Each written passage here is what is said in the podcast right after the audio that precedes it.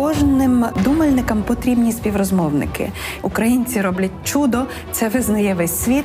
Але тепер для нас самих треба зрозуміти, як це чудо буде працювати після нашої перемоги. Будемо говорити на величезний спектр тем, починаючи від мови і культури, закінчуючи архітектурою та містобудуванням. Будемо пробувати зрозуміти, які відповіді або щонайменше які чіткі питання має отримати Україна одразу після перемоги. І я переконана, що ці спокійні тихі розмови із е, дібраними співрозмовниками дозволяють нам мислити вголос, мислити краще, знаходити точніші слова. Це Ірина Старовойт, мене звуть Володимир Біглов, і у нас для вас є плани на завтра. Коли я думаю про український запас міцності в цих трагічних обставинах після 24 лютого, мені спадає на думку, що якийсь ключик, якась частина розгадки мусить критися і в досвідах ХХ століття, досвідах, які навчили українських людей. Колективно, спільно жити і виживати, бути стійкішими за обставини. Знаєте, з іншого боку, нещодавно з моєю одноліткою ми спілкувалися про те, що коли ми народилися, почалася е, відбулася Чорнобильська трагедія. Далі 90-ті, далі економічні кризи, далі одна революція, далі друга, далі одна війна, далі повномасштабна. І коли ми нарешті поживемо. Я сподіваюся, що під час сьогоднішньої розмови ми зможемо трансформувати дієслово виживати у дієслово жити.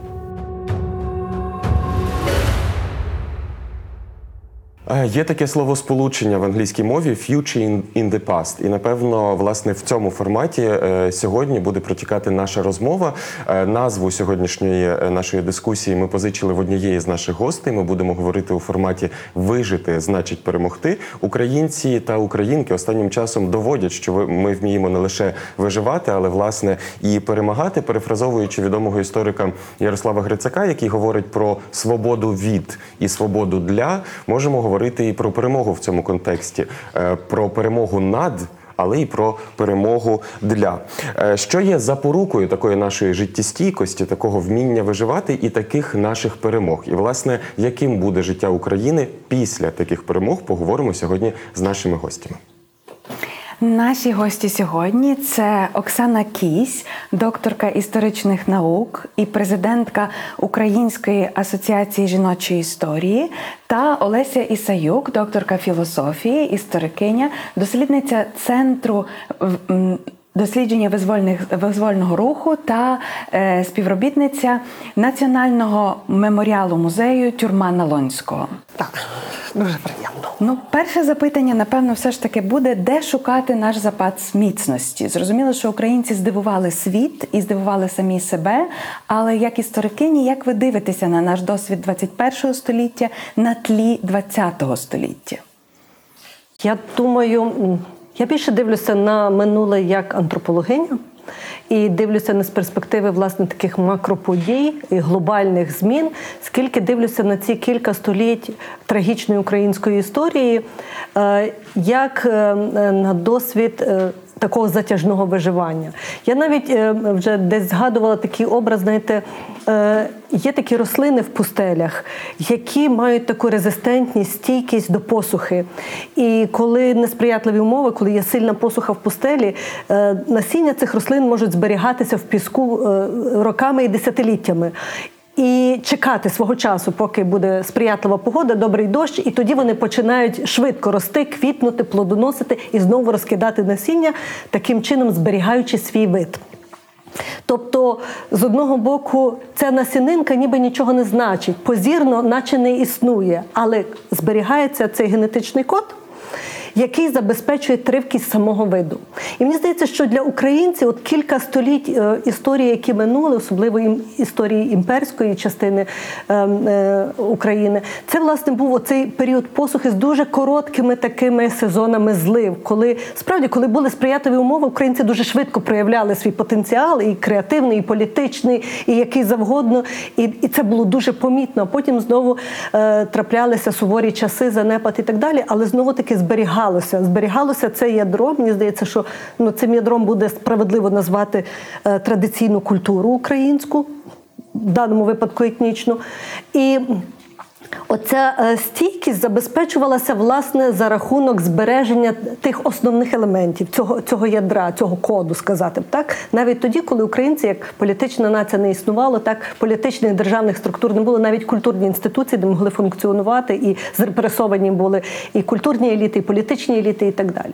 Отже, мені здається, що якщо ми будемо дивитися на свій досвід як е, на здатність тривати попри обставини, так і використовувати сприятливі моменти для швидкого росту і відтворення активного для того, щоб ці зерна були знову розсіяні, посіяні, е, з тим, щоб вони приносили плоди, і з покоління в покоління передавався цей, ну, мовно кажучи, генетичний код, то е, ми зрозуміємо, що сила є всередині нас самих, вона є в цьому, е, в цьому коді, але їй потрібно створити трошки умов для, е, е, для, для розвитку, так? Для, для того, щоб проявити себе, свій потенціал і дати якісь плоди. Отже, я власне дивлюся на те, як е, умудрилися українські люди, попри попри весь тиск, попри е, ну, серйозну дискримінацію, яку зазнавали українці в різних. е, історичних обставинах зберегтися і протривати. І мені здається, що ми часом недооцінюємо. Нам здається, що ми страждали. Насправді ми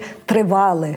Ми просто чекали слушної нагоди. Вона настала, може, в 91-му році. Може, ми не до кінця зуміли скористатися і впоратись. Може, це не настільки сприятливі були обставини. Мені здається, що досвід останніх 30 років показав, що є великий потенціал, і якщо трошки подбати про цей садок, так трошки докласти рук там агро, агрокультуру якусь застосувати, то, е, то, е, то це справді може бути ну, насправді квітучий сад, квітуча нива.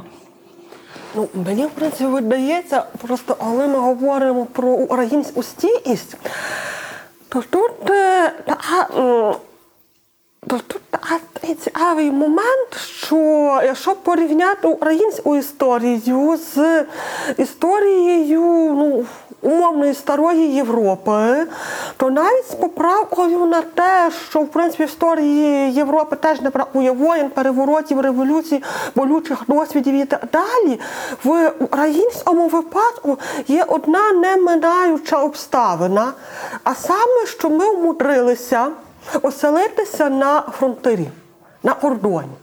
А, і в результаті абсолютно всю дорогу ми попадаємо на, на кордон між чимось. Чи це осіле очове життя, чи це християнство мусульманство, чи це національні держави імперії, а особливо видатні моменти взагалі і кордонів накладалося.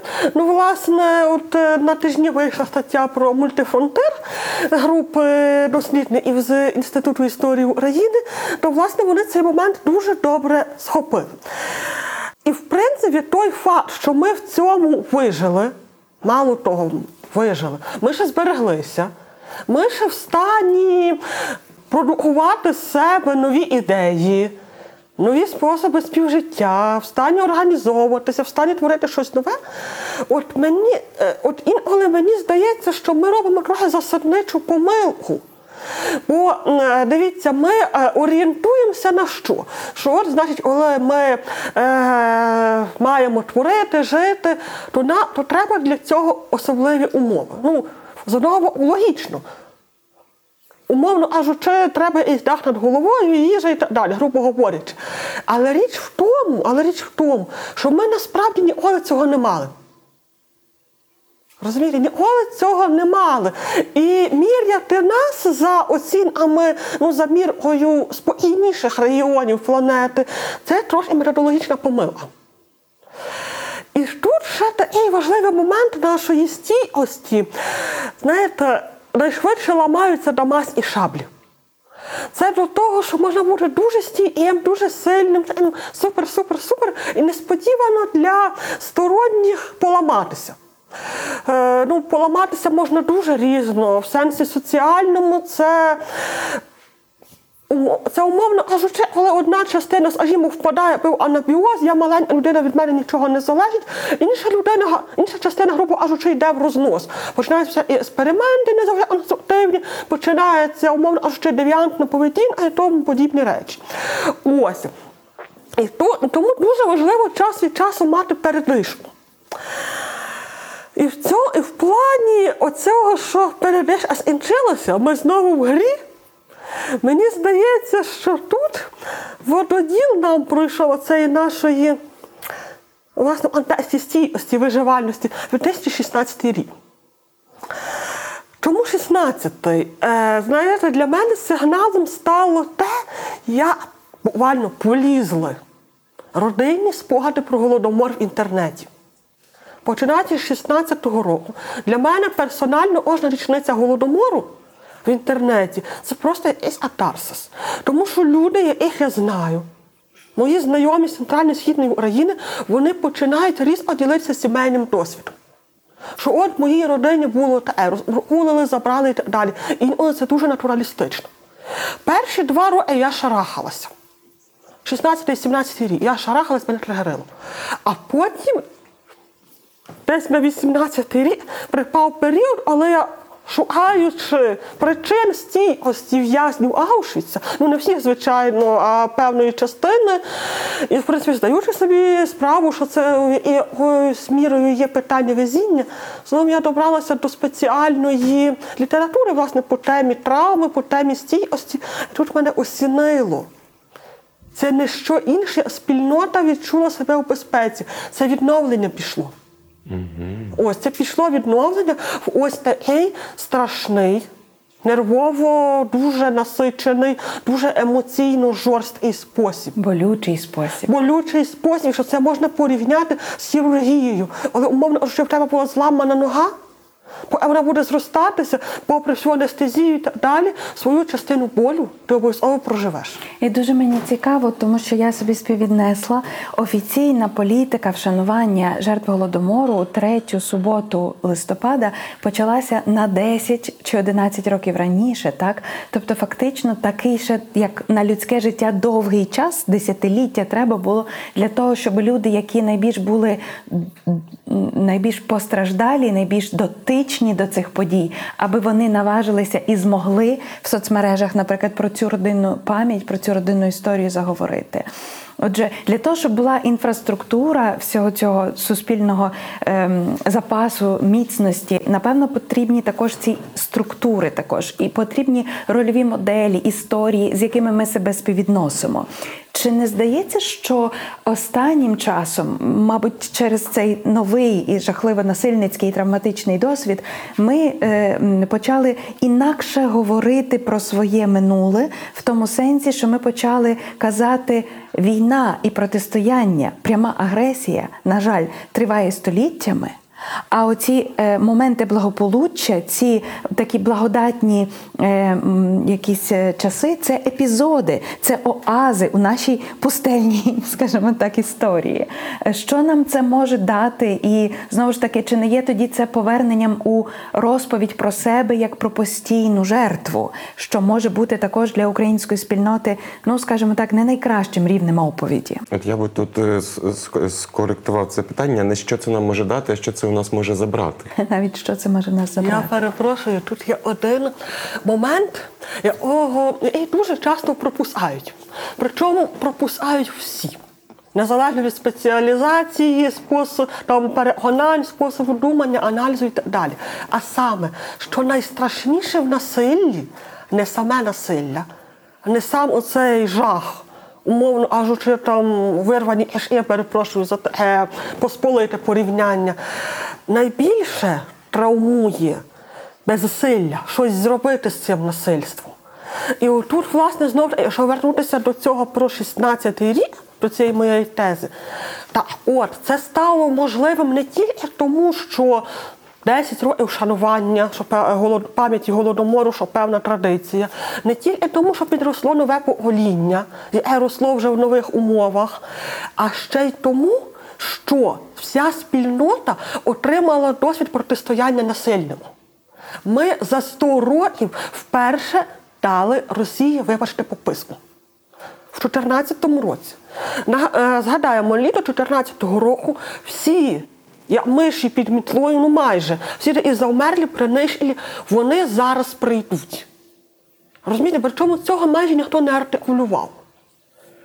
Е, розумієте, то вже потім прийшло в 16-му році. от розв'язався мішок. Чому в 16-му році? Дивимося, значить, 14-й рік. Не було часу думати, ну всі там волонтерили, всі це фісили, допомагали армії і так далі. В 15-му році Дебаль, Дебальцеве, всі е, Донецький аеропорт і так далі. Ми знову це проживали. І ще йшла ця інерція допомогти. Ну, допомогти, підтримати. Вони зараз прийдуть. Нас просто на це не вистачало.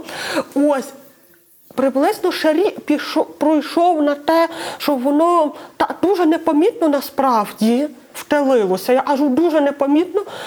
Бо е, з одного я тоді ще не дуже пильнувала. На це повпливало те, що я раз закінчувала дисертацію. Мене теж не вистачало ще на ці речі. Ось, а з 16-го року я вже почала пильнувати.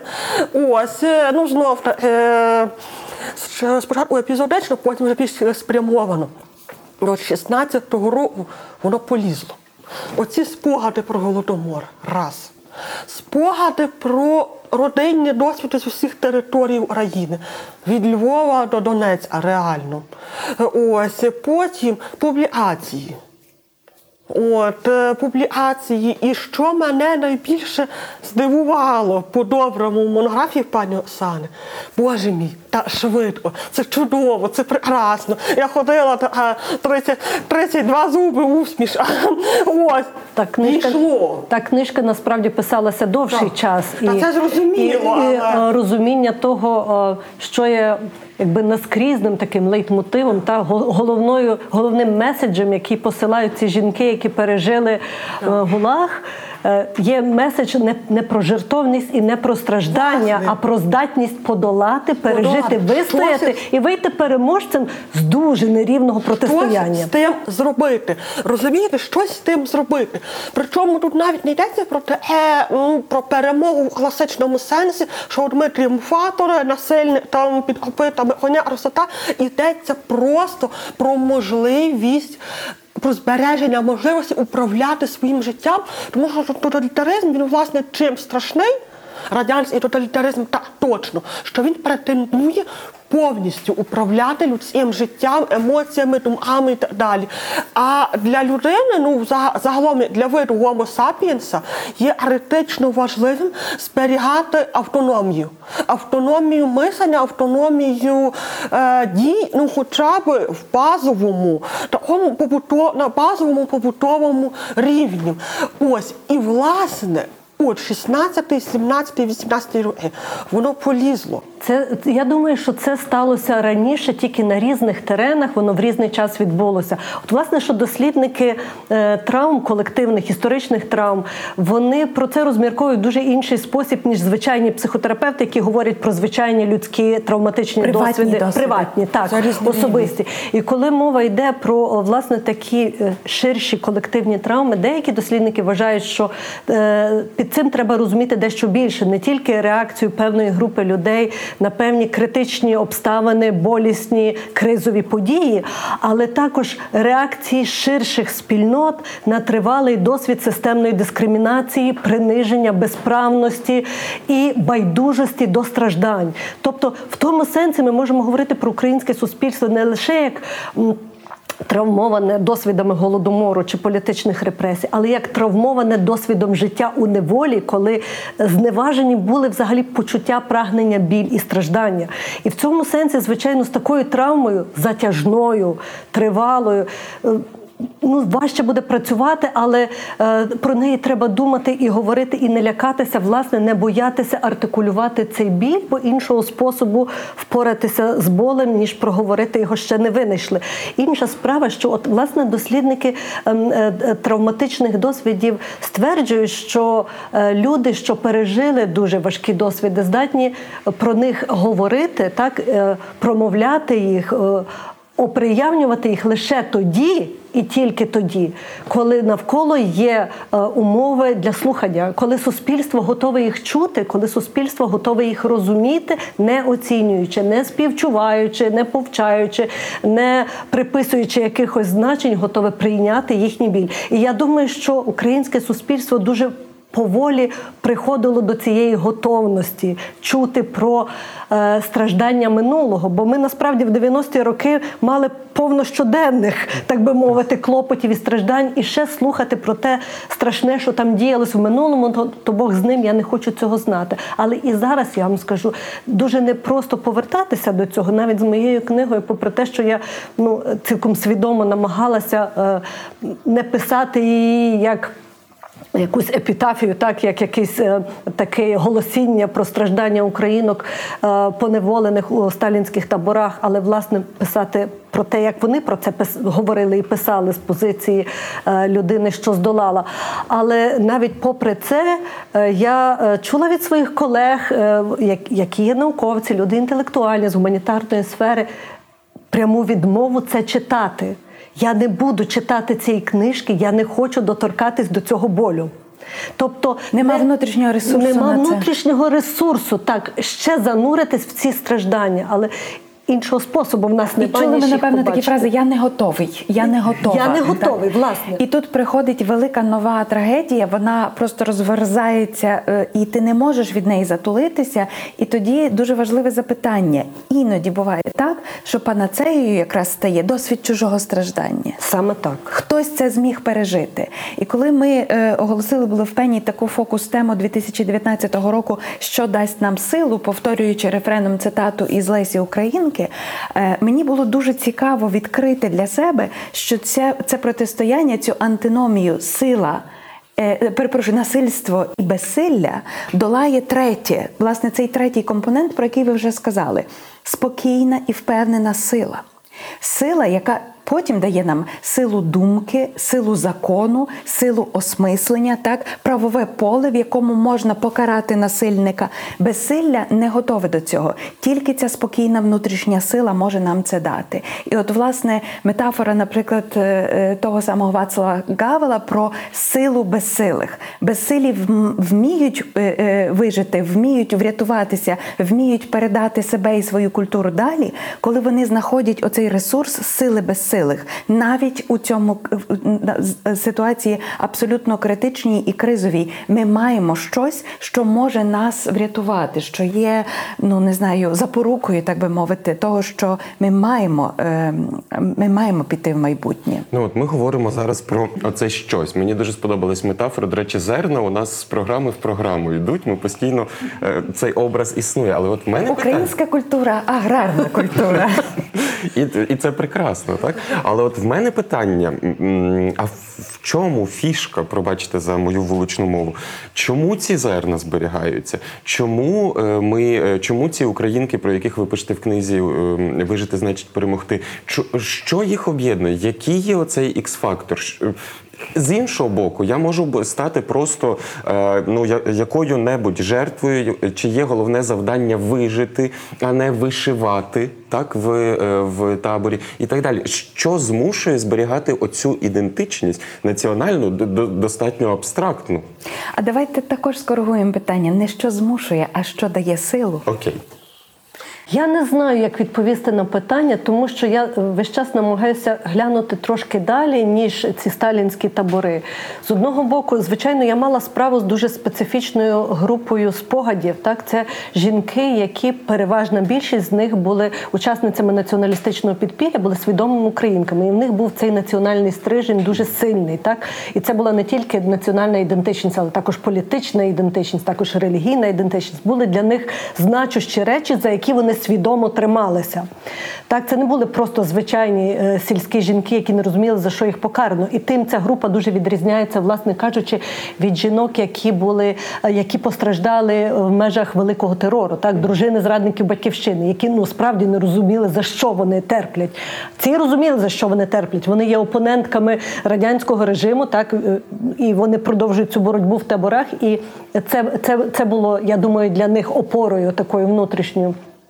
Але якщо подивитися глибше, так е, ну далі сягнути. А чому українці взагалі щось зберігали? Так чому вони взагалі трималися за, за цю національну культуру? Я не маю на це відповіді. Я не маю відповіді, але щоразу, коли я до цього придивляюся, я розумію, що якщо в них щось і залишалося в українців, то залишалось от, от, це дуже така питома традиційна українська культура, так, якийсь фольклор, якісь підставові звичаї, так, якісь е, традиції виховання, якісь соціальні норми, моральні, етичні норми. Це те, що залишалося, попри весь тиск, навіть якщо високе мистецтво чи висока література не існували, то залишався фольклор, за який українці трималися. І, і воно продовжувало тягнутися. От. І, і це спрацювало чомусь у таборах. Так? І я думаю, що от, оця опора, бо бачите, традиційні речі вони дуже такі ригідні, вони дуже ну, тривкі, засадничо. Так вони ну це система існування традиційної культури, це відтворення. От вона відтворюється з покоління в покоління, і є механізм цього відтворення. Воно вже напрацьовано. І коли воно е, в екстремальних умовах, ти мусиш за щось вчепитися, знайти якусь точку опори, коли твій світ розпадається навколо, все довкола руйнується. Ти знаходиш цей механізм в традиційних структурах, так в традиційних якихось речах, які завжди так працювали. Так, ми завжди співали, ми завжди вишивали, і ми продовжуємо це робити. Десь підсвідомо це працює так. Це, це наш спосіб існування. Це наш спосіб далі бути українцями, а е, українками. А це також спосіб бути жінками. Це також проявляти нашу християнську віру, бо там, якщо воно ще вплетене в якісь якусь е, обрядовість і так далі. Так що я думаю, воно десь може так працює. Е, Я ще хотіла зачепитися до теми. Про гнучкість, бо власне Олеся на початку згадала, що власне ті, що дуже штивні, вони, вони крихкі, вони ламаються під великим натиском, але в цьому сенсі оця е, тривалий досвід е, життя у неволі, так коли поруч і поміж тебе є чужа влада, з якою ти мусиш співіснувати. Вчить е, бути гнучким, пластичним, пристосовуватись. Українців часто в тому звинувачують, так докоряють таким пристосуванством, так е, часом мімікрією, часом е, конформізмом і всім іншим. Але це також механізми виживання. Інша справа, що коли я думаю про механізми виживання і про ті ну, внутрішні ресурси, так приховані там, культивовані століттями, так досвіду цього виживання в несприятливих умовах, вони супер працюють в умовах загроз різних. Але коли мова йде про те, щоб думати про майбутнє. Абсолютно потрібні інші стратегії і інші механізми. І всі ці речі е, відтворення замість творення, так нам, нам знадобиться щось інше. Нам треба буде творити, конструювати. Тут уже не спрацює цей механізм, він нам може не допомогти. А пристосуванство чи навпаки якась інноваційність і готовність бути собою, знайти свій власний образ. Як це спрацює в теперішніх обставинах, коли окей, ми зараз мусимо подолати, і ми подолаємо цього нашого екзистенційного ворога, і далі ми мусимо жити в свій спосіб. І, і, і як ми винайдемо цей новий спосіб бути собою безвідносно до, е, до тих обставин, з якими ми звикли жити століттями. От Ви використали оце дієслово. Я дуже хочу вставити, бо воно від початку розмови в мене вижити, так і ми зараз дуже резонно говоримо про виживання і жити. І якщо грубо та от взяти там по журнальному е, оцінити, що українці і українки робили 300 років, виживали. Так. в нас немає досвіду цього. Ну от що Відносно чого виживали? Я перепрошую. Відносно різноманітних загроз. Але чи жили ми нудне, е, звичайне нудне життя будня? Поки що ні. Мені здається, поки що у нас немає такого досвіду. Ну, дивіться, питання власне, власне, я вже про це а завтра іншими словами, але власне питання в точці відліку. Що вважати нормальним життям? Розумієте? От я в якийсь момент спіймала себе на думці, що якщо почитати власне більш ну. Більшість, не більшість, але дійсно дуже велика кількість студій про досвід України, зокрема, навіть Східної Європи в цілому у ХХ столітті, то власне помітний оцей акцент на виживання, на виживанню в сенсі життя поза умовним буржуазним ідеалом. Що спокійно, передбачувано, ти зранку виходиш там по справах, залагоднюєш справи, приходиш, ввечері на тебе чекає е, Х'юге, скажімо, та, там, ну, вже в кого що зараз я, то аж. Так. Так, ну це якщо так дуже спростити утримувати, десь так. Але в тому то і річ, що в такому разі наша початкова точка координат це є такий певний ідеал, який, якщо вдуматися, навіть у благополучних країнах, Не всім, не завжди і не назавжди. Розумієте? Ось. І тут уже відкривається навіть віяло можливостей. Навіть попробуємо вилізти на поверх вище, бо наразі я так на рівні побутовому. Та, знаєте, може так, а може так, а може бути інакше, а завтра цегла на голову впаде. Ось. Але вилазимо на рівень тож і вищий від умовної цегли, яка впаде на голову. От навіть культурні особливості. От дивіться, е, от є українці з нашим, попри все, ну, е, нашою тягою. Щось постійно вдосконалювати, приаршати, ось е, погуляти. Я це називаю ну, розва, та, розважитися, щоб я, я колись виразилася, одна моя знайома, щоб забава була. І розумієте, стіль і всього вкладалося наголошення, про тому, що це абсолютно не був типаж, ось там гуляє легковажної чи що. От, навпаки, була дуже прагматична жінка, твердо ступаюча по землі. Ось. І розумієте, оце для нас. І ми, і ми навряд чи зрозуміли би, скажімо, японця, якого вирощують ну, в етиці цього служіння, обов'язок, або ця самурайська етика насправді дуже сильно їх пронизує. Е, От, і вони навіть оцю умовну роботу в корпорації спрямово сприймають ну, свого служіння. Що ти влаштувався після університету на цю роботу, і ти маєш до кінця життя на ній пропрацювати, зберігати лояльність фірмі і так далі. І в них навіть буває річ. Незрозуміло е, для нас позірно незрозуміло, коли людина справді вмирає на робочому місці від перепрацювання. І це в них, ну я не знаю, це у в них вважається, бо скажімо так, я не вникала, тим більше я не є японістом, але наскільки я розумію, це щонайменше не вважається трагедією. А в нас був би що? От людина запрацювалася, та як можна людину довести? Ой вей, все. Біда.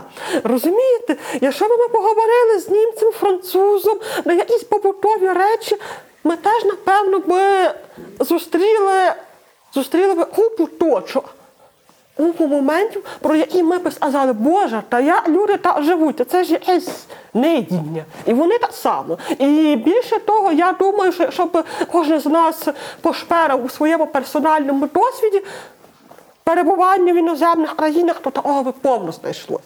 Тобто, розумієте, я це все говорю до того, що ця тема вижиття, виживання, що є, що як воно співвідноситься, що вона набагато різноградніша і набагато аж і що там поняття насправді досить відносні, одне відносно другого. Якщо ми хочемо про це говорити, то найперше треба чітко зрозуміти, а що конкретно ми розуміємо під власне цим під стартовою точкою. Що в нас є в системі ординат? А можна, Передбачуваність. Так, а можна перевернути це питання і сказати, наприклад, таке: з того публічного дискурсу, який ми можемо бачити, читати, е, Західна Європа була сильно стурбована кліматичними проблемами і відчувала це як екзистенційну загрозу. Тобто, жити в ключі екзистенційної загрози це не є абсолютно чуже Так. і не є абсолютно нове для нас.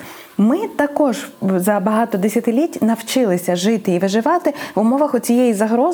Зараз прийде мордор і, і, І вас з'їсть. Так от і е, тоді таке важ- важливе і м, суттєве запитання про якісь такі сили вітальності, що ми вже зачепили. Так, тобто для того, щоб хотіти жити і вижити, треба мати ну якби саме бажання повноти життя. Треба мати свою формулу цієї повноти реалізації, і ця повнота, вона, як я розумію, в українців є складною, тому що вона є принаймні подвійною. Це не лише є тільки кар'єрна реалізація, це має бути ще щось, і е, це точно не може бути тільки ну якби забава для забави. Так і в цьому в цьому, мабуть, теж є хороше, е, хороша формула, хороше поєднання. Стихії, стихійності, перед якою ти стоїш, але яку ти може і сам можеш уособлювати, якось приборкувати. І інша річ, оці от структури солідарності. Нам замало тільки себе самого, себе самої для того, щоб відчувати повноту життя. Більше того, цей хтось інший мусить бути. Бо знаєте, власне, ну Я, я напевно перепрошую, я трошки влажу, але просто я це хотіла сказати ще на попереднє запитання і постараюся бути стислою. Дивіться, справа в тому, що але я почала розбиратися власне з питанням, а як же ж вони вийшли з концтаборів з відносно цілою психікою, аж у відносно цілою, бо е, та ім'я ти до того ти вже не будеш. То в принципі, піс, в принципі після читання спогадів, причому не тільки українських, е, спогадів зокрема і польських, з того ж Аушвіцу, спогадів американських вояків, які пройшли полон у В'єтнамі. Це ж теж був досвід тоталітарного поневолення і так далі. От, але я все це перечитала, пам'ятаю, до речі, добре свій момент істини, коли у спогадах одного з цих американців я зустріла формулу, яка до тих часів, до того часу траплялася мені власне в українських спогадах націоналістів, які пройшли Аушвіц. Розумієте, настільки І що було- це була за формула? настільки було точне, е, настільки ідентичний був смисл, що навіть перекласти було нереально, оминувши ті формулювання. Розумієте, по сенсу. Формула не зробіть зрадником, не стати зрадником, не зрадити своїх батьків. Так, це я зараз цитую у моєму перекладі, власне, з англійської мови. От, ну, якби я знала наперед, що я сюди залізу, я б взяла з собою книжечку і навіть продемонструвала для наглядності, але це ме ульпа. Але, власне, вертаючись до суті, фактично виглядає на те, що є три базові правила які ну, не гарантують, звичайно, але суттєво підвищують е, можливості, шанси вижити і перемогти. По-перше, це є власне наявність добре прорефлексованої власної ідеї. Це може бути абсолютно будь-що. А для мене особисто шоком було, але я зрозуміла, що це може бути навіть дуже тоталітарна ідея. За одної суттєвої умови, що конкретна людина що вона цю ідею прийняла сама добровільно, і вона її прорефлексувала сама, що це не був стиль маршової колони. Тобто умовна радянська людина, яку запхали все в нацистський анцтабір з цієї маршової колони піонерів чи червоноармійців, не потягне, це не той варіант. Але умовний переконаний комуніст, е, оце е, Горліс Горський колись написав чесний ворог, теоретично може. Я не парадоксально. Це раз. Друге, своя компанія. Ну, своя компанія це дуже широка. Насправді потрібна група, якій ти стопроцентно довіряєш, яка тебе прийме по-любому. Що би ти не зробив, що би ти не, не думав і так далі, вислухає всі твої сумніви. І ця група насправді виконує дуже подвійну роль. З одного боку, вони забезпечують підтримку, з другого боку, служать певним цензором. Страхують тебе, страхують тебе від зовсім уже негідних вчинів, навіть в умовах загрози. Такий свого роду цензор. Тобто, а- Щоб залишатися відданим і вірним. так, такий дволикий Янус. З одного боку безмежна підтримка, з другого таке саме нещадне цензурування. Дуже специфічно насправді. І третє, що має бути, це свій графік. От навіть в дурницях, навіть коли от на чому це добре видно. Скажімо, люди в тому ж Аушвіці. А там, в принципі, можливості вирвати оцю якусь приватність було навіть менше, ніж в улагу, якщо, якщо судити по спогадах. Ось. І що роблять ці люди? Отже, наприклад, вони моляться щоранку і щовечора. Уже свій графік. Розумієте, е, тут е, питання навіть не в тому, що вони моляться, саме конкретно моляться. Питання в тому, що вони роблять, що вони послідовно, регулярно роблять щось, що узгоджується з їхнім світоглядом. І на базі цього світогляду вони випрацьовують цей свій умовний альтернативний режим, наскільки це можна. Оці три речі. Насправді там ще купа всього, той список можна ще продовжувати, але оце виглядає базовим. Так, власне, про ці речі е, дуже добре свого часу описав Віктор Франкл у своїй книжці про людина в пошуках е, смислів, та якраз про те, що було запорукою виживання, чи знову таки дорогою до смерті в концентраційних таборах. І це дуже добре простежується. І в таборах Гулагу приблизно ті самі речі працюють. Так мусить бути смисл твого перебування тут. Так, якщо ти це сприймаєш як виклик чи випробування. То це одна історія. Якщо ти це сприймаєш як покарання і не знаєш за що, то це зовсім інша трагічна історія. Е, Ідея про, е, е, про власні, власні практики це ідея контролю і здатність приймати рішення про себе в умовах, коли контроль є тотальний над твоїм життям, але ти здатний робити бодай щось і не конче щось дуже ідейне. Часом це може бути просто гігієна, так? Просто підтримка гігієни всупереч правилам. Тобто щось поза правилами, що ти сам для себе вирішив і, і робиш, і це твоє рішення, так? І це твій контроль над якимось хай найменшою часткою твого життя. Але я хотіла повернутися власне до, до цієї е, до цього питання про виживання і життя чи повноту життя. От я думаю, чесно кажучи, знову таки озираючись на українців і українок, які тривалий час жили в режимі виживання жили в режимі виживання. Я все-таки думаю, що е, це було життя повне, але в несприятливих умовах. Бо сприйняття того, наскільки повним є твоє життя, це дуже суб'єктивна річ. Правильно, ми можемо задовільнятися, і українці насправді навчилися задовільнятися дуже малими стандартами сказати. Аскетичними. Аскетичними, так. І це, це все рівно дає радість. Правда? Люди не відчувають себе неповносправними чи е, е, знедоленими і так далі. Вони продовжують радіти, вони продовжують бути щасливими, задовільняючись дуже малими речами. І я думаю, що в цьому з одного боку була велика перевага, бо це давало відчуття, що ми повноцінні люди, хай ну. В обставинах, які щодо нас є несприятливими, і е, ми є дискримінованими на одному рівні, але з іншого боку, всередині ми маємо повноцінне яскраве життя з забавою, так з іншими радощами. І це те, що було дуже видно в спогадах українок про ГУЛАГ, коли вони розповідали про те, як вони святкували Різдво чи Великдень. Взагалі уявити свято ГУЛАГу це якийсь нонсенс, правда? Це ну це не місце для радості, там це місце для страждання, де люди терплять і фізично, і морально приниження різні різного роду знущання і страждають фізично від виснаження хворіб і, і знесилення і так далі. Але разом з тим ми розуміємо, що вони не просто знаходили можливість для радості, але вони її генерували буквально. Вони створювали цю радість, створюючи оце свято, чи, е, чи через вишивку, чи через спів, чи через інші практики, які їм давали відчуття, що життя. Повноцінне триває. Воно в такій трошки урізаній формі. Це такі ерзац їжа, так це все такі сурогати, але вони все рівно сприймаються як замінник. Так Пережиття є автентичним. так, пережиття, власне, що сприйняття цього є достатньо автентичне. І я думаю, що це можна до певної міри поширити на довший період української історії, живучи в такому, ну сказати, згорнутому стані, продовжували все рівно жити, відчуваючи радість. І я думаю, що в тому є два ризики для, для майбутнього. Бо з одного боку. Українці все ще мають оце відчуття, е, це вміння радіти з дуже дрібних речей радіти, правда, з дуже е, втіху приносять дуже прості речі. Вчимося і вміємо помічати. Те, що вже ну на заході вже проїлось, це вже не викликає ніяких емоцій.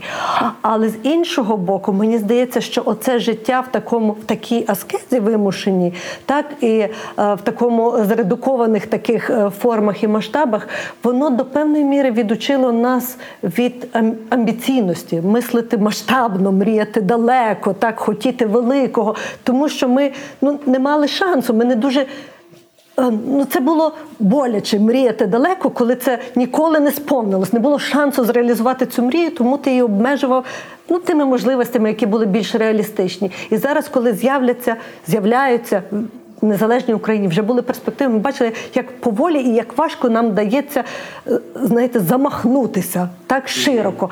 Ми все ще якимись такими, от знаєте, добрим симптомом, або я б сказала такою, може, навіть метафорою цього є, як е, звичайні посполиті громадяни, які живуть в дуже маленьких помешканнях, в якихось хрущовках чи в якихось, як це називається, таке гуртожицького типу, не, не намагаються.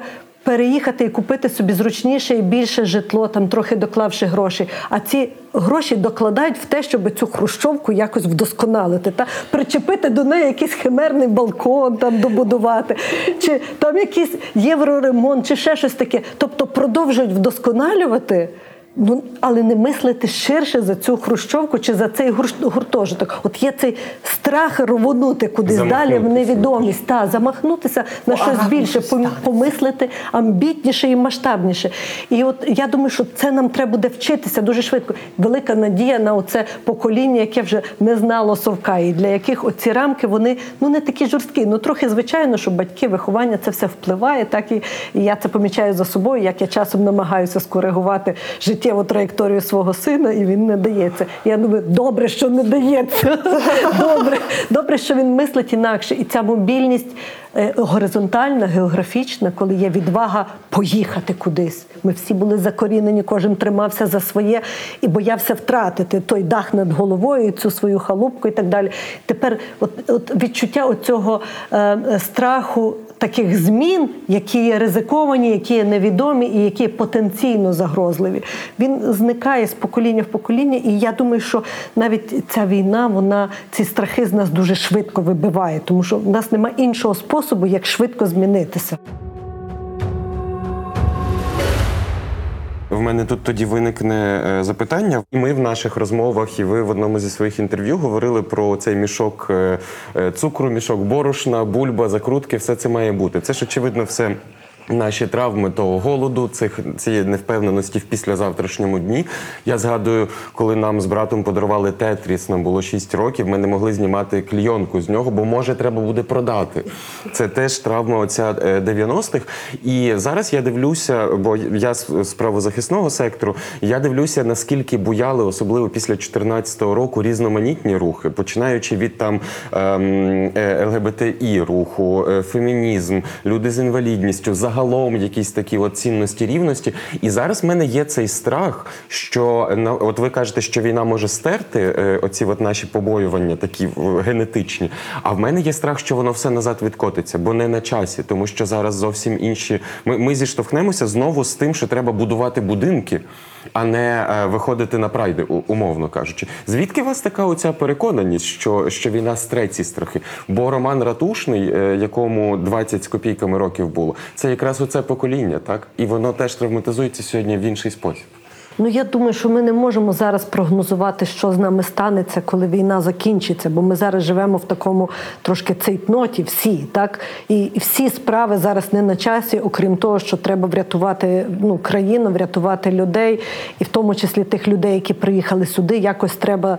Ну, допомогти їм вижити також і фізично, і психологічно, і все інше. Я не знаю, як це на нас змінить. Взагалі, попередні війни мали такий е, після, після того, як встановлювався мир, був такий беклеш, та? такий відкат до традиційних цінностей, дуже консервативних речей. І відновлення нормальності відбувалося за рахунок повернення до довоєнної нормальності і так далі.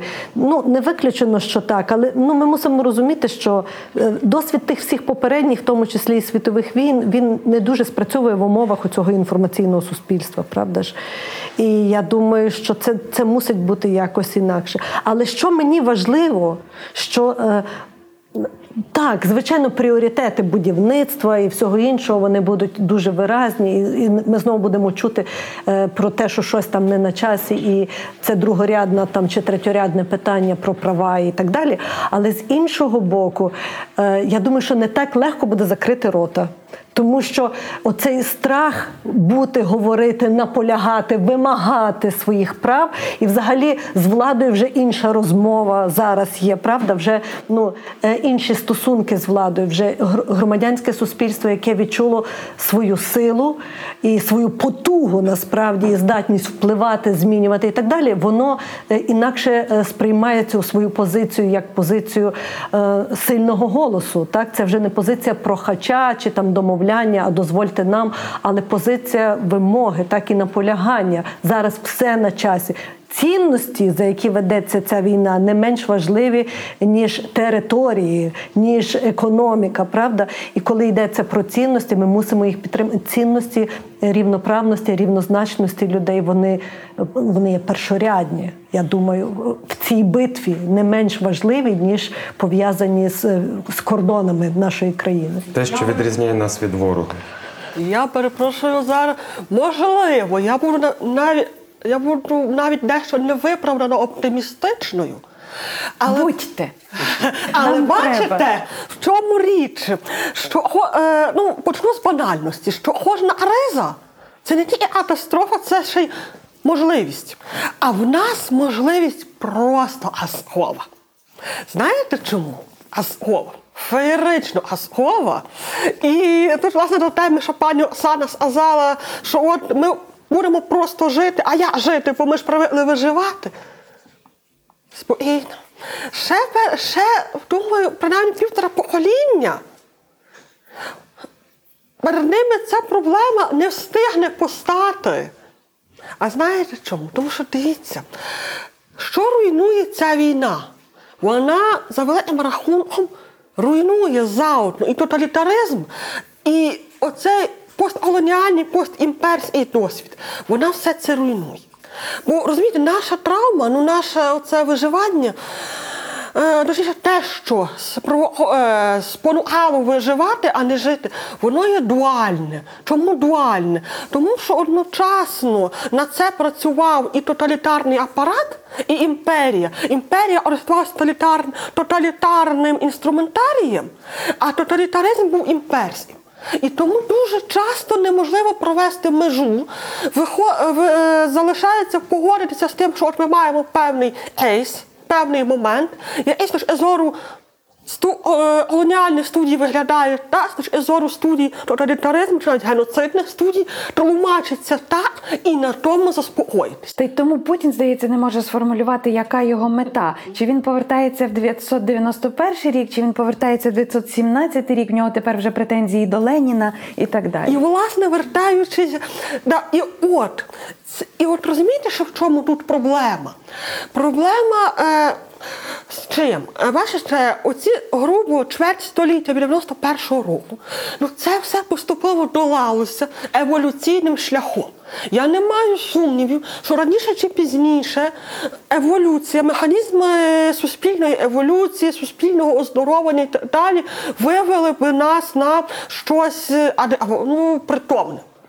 Умовно кажучи, догнати Польщу, назвемо це так. Хоча в цьому теж є оцей момент постколоніальності, що ми когось доганяємо, хтось за нас кращий. Ну, ну звичайно, поляки в цьому не винні, от, але маємо то, що маємо.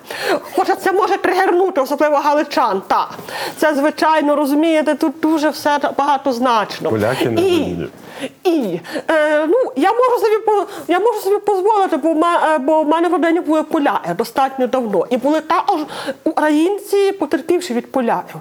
Ось, розумієте, да, що. І от, власне, але лишалось би дуже багато речей винятково стабільних за своєю природою. Ті ж інституції. Способи комунікації, аж бюрократія, спосіб адміністрування, зрештою ті ж будинки. Е, от щоб побачити, наскільки воно тяжко долається еволюційним способом, подивіться на оці дискусії навколо дружби народів. Це просто метафора. От років п'ять, по-моєму, тяглося. А може то, а може сьо, а може помалювати ці ЛГБТ спільноти, а може взагалі. Чудова була ідея. до речі. А може зруйнувати, а може то, а може сьо. Кожен тягнув у свій бік, кожен мав аргументи, а віз і далі там. Тут бабах війна, і проблема рішилася за великим рахунком сама собою. І так буде з дуже багатьма речами.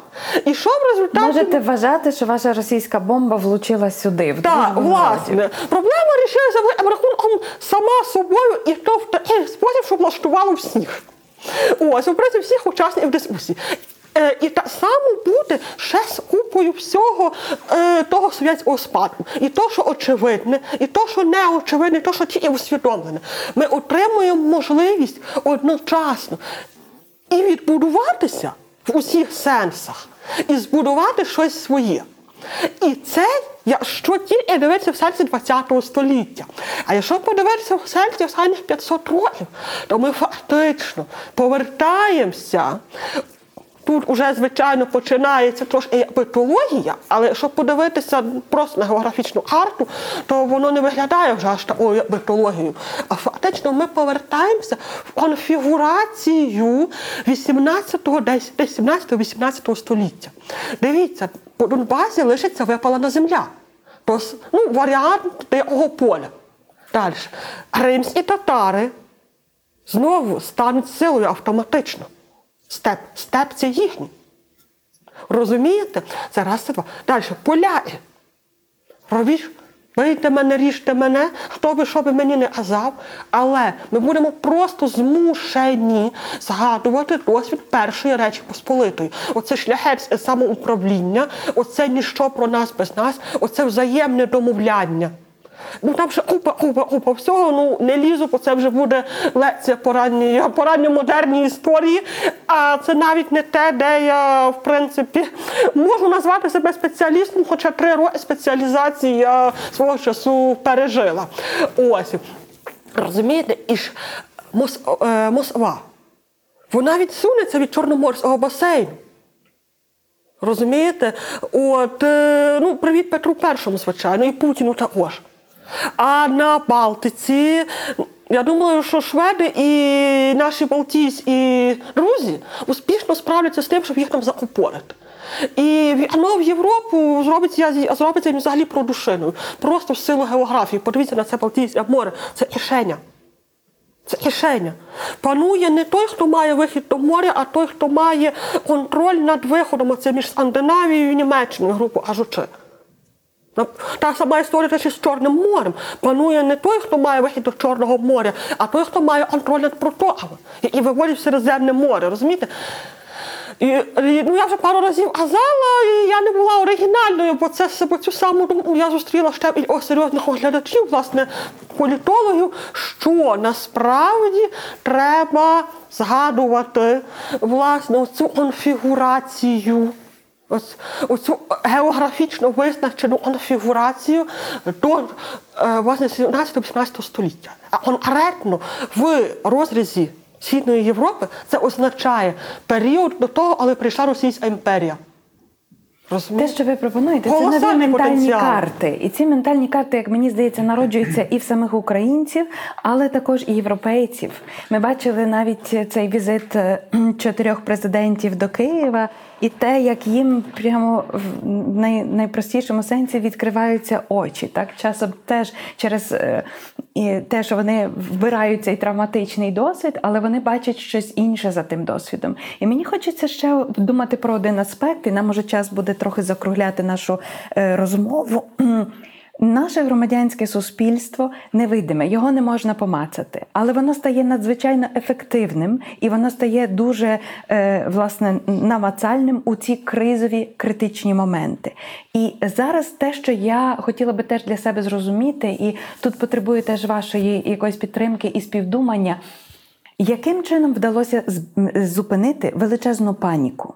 У нас відбулося страшне за масштабом переміщення людей від загроз війни, але нам вдалося зупинити снігову лавину паніки, яка могла зруйнувати оці зв'язки солідарності і ці цінності, про які ми говорили. Чи ви для себе ставили таке запитання? І що тут було такими ключовими е, факторами підтримки і життєстійкості також? Ну, Це складне запитання, мені здається. Я насправді не думала про те, що в який спосіб вдалося це погасити. Я думаю, тут ми мусимо також зважати на те, що українці не раз переживали дуже кризові такі моменти історичні. І, в принципі, ем, спрацьовує також і генетична пам'ять. Про трагедії, так і про війну, і про евакуацію, і так далі. І це родинні історії, які навіть якщо вони не були дуже активно проговорені, вони все рівно циркулювали в родинах.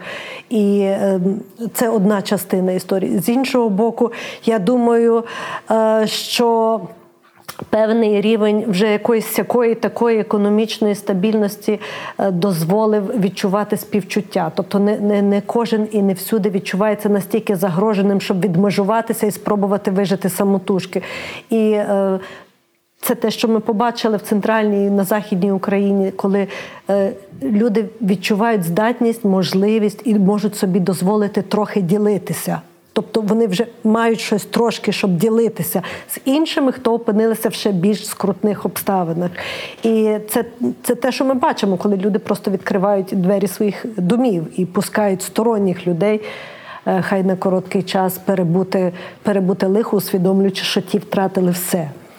От і я думаю, що також і здатність співчувати чужому горю, вона також щиро співчувати і допомагати. Вона також пов'язана з. Ну, з певним рівнем добробуту. Людина мусить чутися безпечно сама, щоб ну, бути готовою ділитися з іншими. Що стосується там панічних настроїв і так далі, це також питання обігу інформації, мені здається. І ті, хто запанікували найбільше, ті втікли найдальше і не змогли далі цей вірус паніки тут розповсюджувати. Так? Тобто, я думаю, ті люди, яким було найбільше страшно, вони в, в перші тижні буквально виїхали за межі України. А тут, бачите, і інші речі спрацьовують. Ми мусимо думати і про те, що все-таки соціальні нерівності, які існують в Україні, вони до певної міри розтягнули цей процес евакуації в часі. Воно з одного боку зле, з другого боку може. Спрацювало в даному випадку е, трошки на гальмування, в тому сенсі, що ті, хто мали авто фізично, вони могли поїхати першою хвилею і другою хвилею, а ті, хто не мали, мусили їхати потягами, автобусами і доїжджати. І цей процес втечі не був такий лавин, лавиноподібний через то, мені здається, що ну, воно. Е, Просто в силу обставин змушене було трошки е, розподілитися в часі, і тому ну, на, воно не затопило, не затопило центральну і е, західну Україну, а якось е, в інший спосіб е, перерозподілилося також. От. Але з іншого боку, я думаю, що. Ну і Європа відкрила кордон. Європа так, це абсолютно безпрецедентно. От якщо думати про нашу про історичні обставини, про весь трагізм теперішньої ситуації і всі шалені загрози, які ми зараз досвідчуємо, ми мусимо також розуміти, що насправді це ну найбільш сприятливий момент в українській історії ever. Коли цілий світ фактично на боці України, і ми маємо цю неймовірну підтримку, Хоче чи не хоче. хоче чи не хоче, але парадоксальним чином, бо, бо мені здається, що можливо навіть е, в цьому випадку не так уряди, якісь там геополітичні і стратегічні інтереси, скільки е, громадських з тих країн почала тиснути на свої уряди і солідаризуватися з українцями, і підтримувати і вимагати такої підтримки власне від своїх урядів е, через суто людське співчуття, так? І через суто такі людський порив до допомоги і е, співпереживання і розуміння страждання і так далі. І в цьому знову таки це в цьому. Перевага перевага, важко сказати, але в цьому особливість цієї війни, що цілий світ може її бачити наживо. Фактично спостерігати і ці жахи, е, всі ці е, страшні речі, які діються, руйнування, катування і так далі, е, практично в режимі реального часу. І це викликає співпереживання. І це, це те, що допомагає іншим краще зрозуміти і відчути, можливо, ті Ми речі, які діють. Ми тут просто з вашого е, з вашої цієї відповіді ми просто бачимо, наскільки цінною є вільна преса, вільні соціальні мережі, коли це не Скабєєва тобі формує образ українця, а коли ти просто, навіть якщо не фізично, через інстаграм, Фейсбук або через вільні медіа можеш побачити цього українця чи цю е, чи цю українку. Я би тут е, від себе ще хотів додати, що мені здається, що ем, от для мене просто було дивним. Я кілька разів брав участь у дзвінках з молодіжними радами в Німеччині. Ну от вони влаштовували оці, давайте розкажіть, що у вас там в Україні. Це була така е, знову ж таки шизофренія, бо вранці ти читаєш новини про Шольца, який все пообіцяв, нічого не дав. А ввечері ти спілкуєшся з німецькою молоддю, яка просто от в цьому е, зумі на кілька вікон не було жодного голосу проти або жодного питання, а чого ж ви спровокували Росію і так далі. Тобто громадськість оця спрацьовує. Але якщо повертатися е, до питання, чому не було паніки, мені ще здається, що назва нашої останньої революції, революція гідності, тут також є відповіддю. Це про гідність. Це е, от е, були ж ці фрази в соціальних мережах про те, що українці не їдуть е, до вас в гості, вони вже в себе вдома, навіть якщо це харків'янин на Галичині і так далі. І була гідність тих, хто приймає. І тих, хто при, приїздить сюди, це, це не були люди, які як е, які-небудь там е, не знаю, не можу підібрати слово, йдуть прохати. Вони користуються е, нагодою е, отримати допомогу від рідного, близького, від свого. От, напевно, оця усвідомлення власної гідності. Від незнайомого, але свого. Але свого так. І тут ми знову І це формула нації насправді. Ми не знаємося, нас забагато, щоб ми знали один одного. Але ми припускаємо, що це люди спільного світогляду, спільних цінностей, і вони для нас є такою самою підтримкою, як ми для них. і сприйняття біди як своєї. Так, це не їхня там трагедія, їхнє зруйноване містечко. Це наша біда, це наша країна. І я думаю, дуже важливо, от коли ми говоримо про паніку, так це ж перше, що рухається, страх. Правда ж? І я думаю, що ці перші дні, коли страх був, е, це було дуже небезпечно. Тому що страх це річ, яка паралізує насправді людину. Вона не дає їй можливість почуватися дієвцем, вона жене. Так, втікати, рятуватися. А те, що дуже швидко цей страх був конвертований в злість. Так? Бо люди мали що втратити. Люди вже мали якийсь рівень сякої такої стабільності, якогось такого сякого добробуту, більш-менш зрозумілого способу життя. І раптом в них зухвало все це відбирають і їхнє життя руйнують. І оцей страх спочатку, що тебе вб'ють. А потім ти зрозумів, може, не конче вб'ють, але зруйноване. Мені все спочатку доведеться перед, пере, пере- починати відбудовувати. І оця злість, що мене знову відібрали. Я вже нарешті до чогось доробився і мене позбавили. Я думаю, що в нашому випадку конкретному я вже говорила в деяких контекстах про те, що ну злість взагалі не вважають добрим, там таким це не чеснота. Але в нашому випадку це те, що мобілізувало. Я думаю, що це було швидко перетворене в такий праведний гнів, який змусив нас зібратися силами і в кожен в різний спосіб почувався зобов'язаним протистояти у цій руйнації. Чи це руйнація фізична, як загроза збройна і небезпека захоплення і руйнування міст, і це військо, так і ця мотивованість вояків, це, це злість, правда? Це ну, ми не дозволимо в нас відбирати. І це також злість тут, так, щоб зібрати, ми не дозволимо відібрати в нас те, що ми збудували. Це, це, це наш спокій, наш, наш добробут, наш дім, наші цінності, нашу демократію, наше право на мову і, і інші речі. Тобто, я думаю, що в, цьому випадку те, що страх. Не проріс далі, так не, не поширився, не став тою атомною бомбою, не накрив нас всіх, але перетворився в інший потужний імпульс, і ця ударна хвиля понесла нас в протилежному напрямку. Це дуже добре спрацювало. Я перепрошую, але справа в тому, що е, страх, ну так, коли ми говоримо про страх, то найперше, що приходить в голову, це заціпеніння від страху і побігли десь далі. Але ж ну, а от в чому? Що, с- що спуститися в підвал, також і переносно. Я маю на увазі той факт, що людина, вона, в принципі, є і біологічна істота. Ну, мене перестає бути біологічним видом. І якщо ми спускаємося на цей рівень, то е, в принципі, е, то, то ми виходимо на те, що страх це в принципі є вираз інстинкту самозбереження. І він диктує три можливі моделі поведінки. Е, бийся, тікай, замри. Є ще четверта, про яку не прочитаєш в підручниках біології чи фізіології. Волонтер. Волонтер. Соціальна взаємодія А, називається. Це варіант, це варіант реакції бий. Але прочитаєш як мінімум у одній з книг, яка власне про поведінку людини в стані стресу, агресії, також про, про е, психологію насилля. Ось е, е, власне це прикинься. Це не, Мімікруй. це не про замри. Це не прикинься мертвим, це прикинься тим, е, ну скажімо так, е, прикинься чимось схожим до джерела загрози, щоб загроза вирішила, що ти такий самий, що ти по її стороні, і собі пішла далі. Ось. Е, скажімо, і власне, і власне, якщо подивитися ну, на рівні прикладному на всі ці речі, то що вийде? То вийде, що Однаково добре, грубо говорячи, страх може бути і паралізуючим, і дуже мобілізуючим, дуже конкретно мобілізуючим. Якщо, е, ну, щоб це перевірити, досить полізти, скажімо, до кошенят, чи, чи чи курчат. Там кець, зайчиха, воч, а, швидше всього дасть вам так прикурити, що ви це запам'ятаєте надовго. Це власне той варіант мобілізуючого страху. От. І тут дуже цікаво насправді з українцями.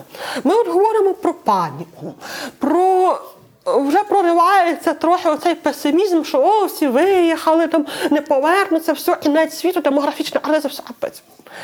І ну, дуже добре, це ми говоримо. Це ми проговоримо, це звичайно, ну, звичайно, треба говорити. Про це треба говорити, все має дві сторони.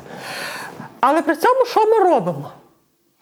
Е, Одна маленька деталь. От, значить, е, ще перед агресією. От іде оця вся інформація, публікація цих карт з німецьких газет, американська розвідка попереджає, британська розвідка цей там президент Байден, бла бла бла. Все апець.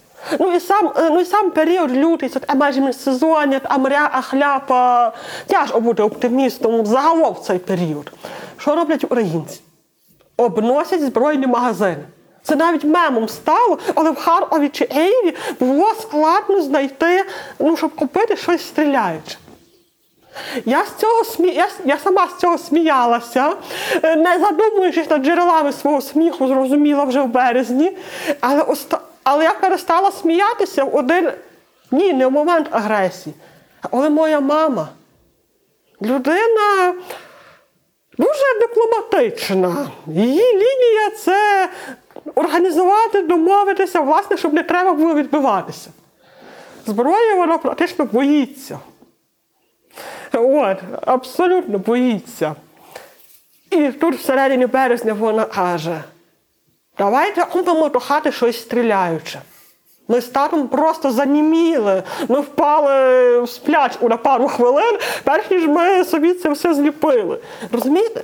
І от така реакція. Яка таке враження абсолютно мимо з тим, що ми говоримо на свідомому рівні. Про що це говорить? Ну, що, як на мене, говорить власне про те, що спрацював ефект 16-го року. Мало того, він спрацював ефект наркотика. Дайте ще. Вау, ми вже раз дали їм пописку, а хай вони тільки сунуться, ми ще раз дамо. Далі включився наш прагматизм. Українці насправді досить практичні люди. Ну, треба ж мати чим. Тому що, вибачте, з косою, а лягай дома і 18 століття трошки не підеш. Так, а ну де там збройний магазин. От, а ось під час е, е, власне, от, власне перші два-три тижні вторгнення, слухайте, це був тріумф історії для нас і помста історії для них.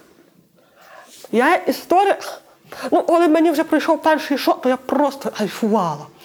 Тому що, розумієте, люди повитягували такі паттерни, такі з підсвідомості, такі речі, що про них вже знали, ну, бачить, ваші фахівці-антропологи, і то, що залежить від, спеціаліз... від вищої спеціалізації. От, наприклад, е, розумієте, оце, оці всі коктейлі Молотова, оці всі прийоми міської боротьби, ну, розумієте, ну ніхто ж цих людей масово не вчив воювати в місті. Вони звідкись це все витягали. Е, остаточний шок в мене настав, але ця от історія про оболонських гопників і віджали БТРа, а ще доводилося чути про е, продавців, ну, скажімо так різного роду звеселяючих засобів, ну, хімічних наркотиків, які на окупованій території десь підсунули окупантам щось таке, що половина осліпла, друга половина в реанімації.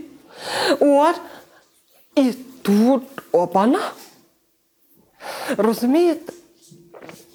Розумієте, ми ж почули смак перемоги. А там, де є смак перемоги, смак, що ти можеш. UN. Все, там уже з панікою дуже тяжко. Навіть алеї спеціально роздмухують. А знаючи нашого противника, то без варіантів вони зараз намагаються нас налякати.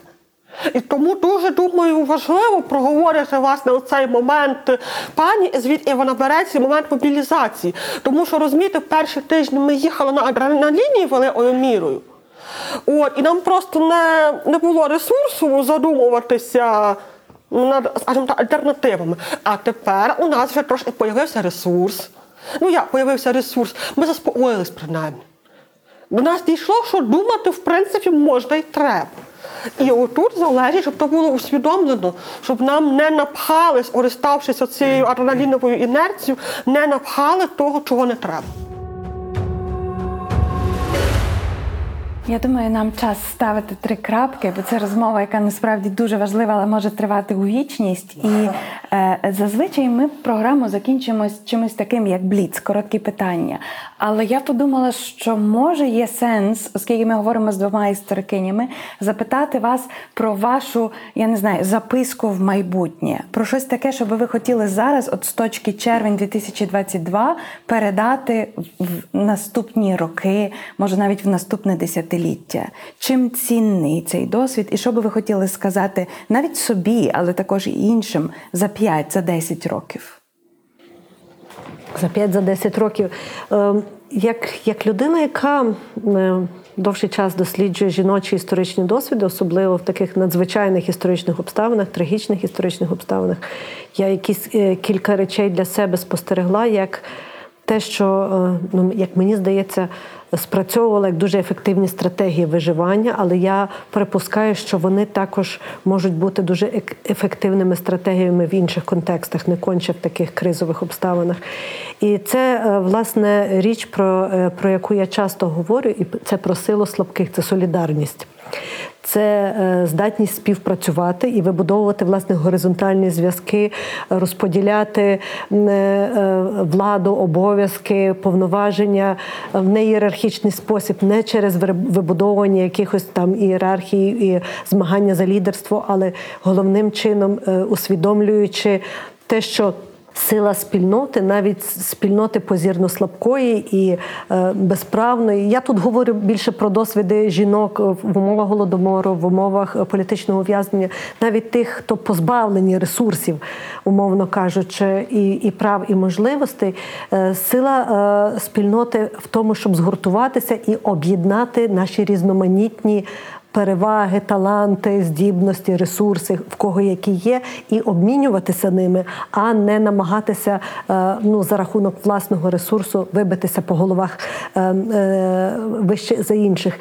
Я думаю, що українці досить довгий час не усвідомлювали цієї переваги, бо такою була політика тих влад, які панували на цих теренах, розділяти і володарювати, і постійно наголошувати на тому, що наші відмінності це наша слабкість, але відмінності можуть бути е, нашим потенціалом, якщо ми усвідомимо, що вони можуть доповнювати один одного, і синергія завжди працює краще, ніж якісь такі локальні маленькі ініціативи, які по одному задусити легше.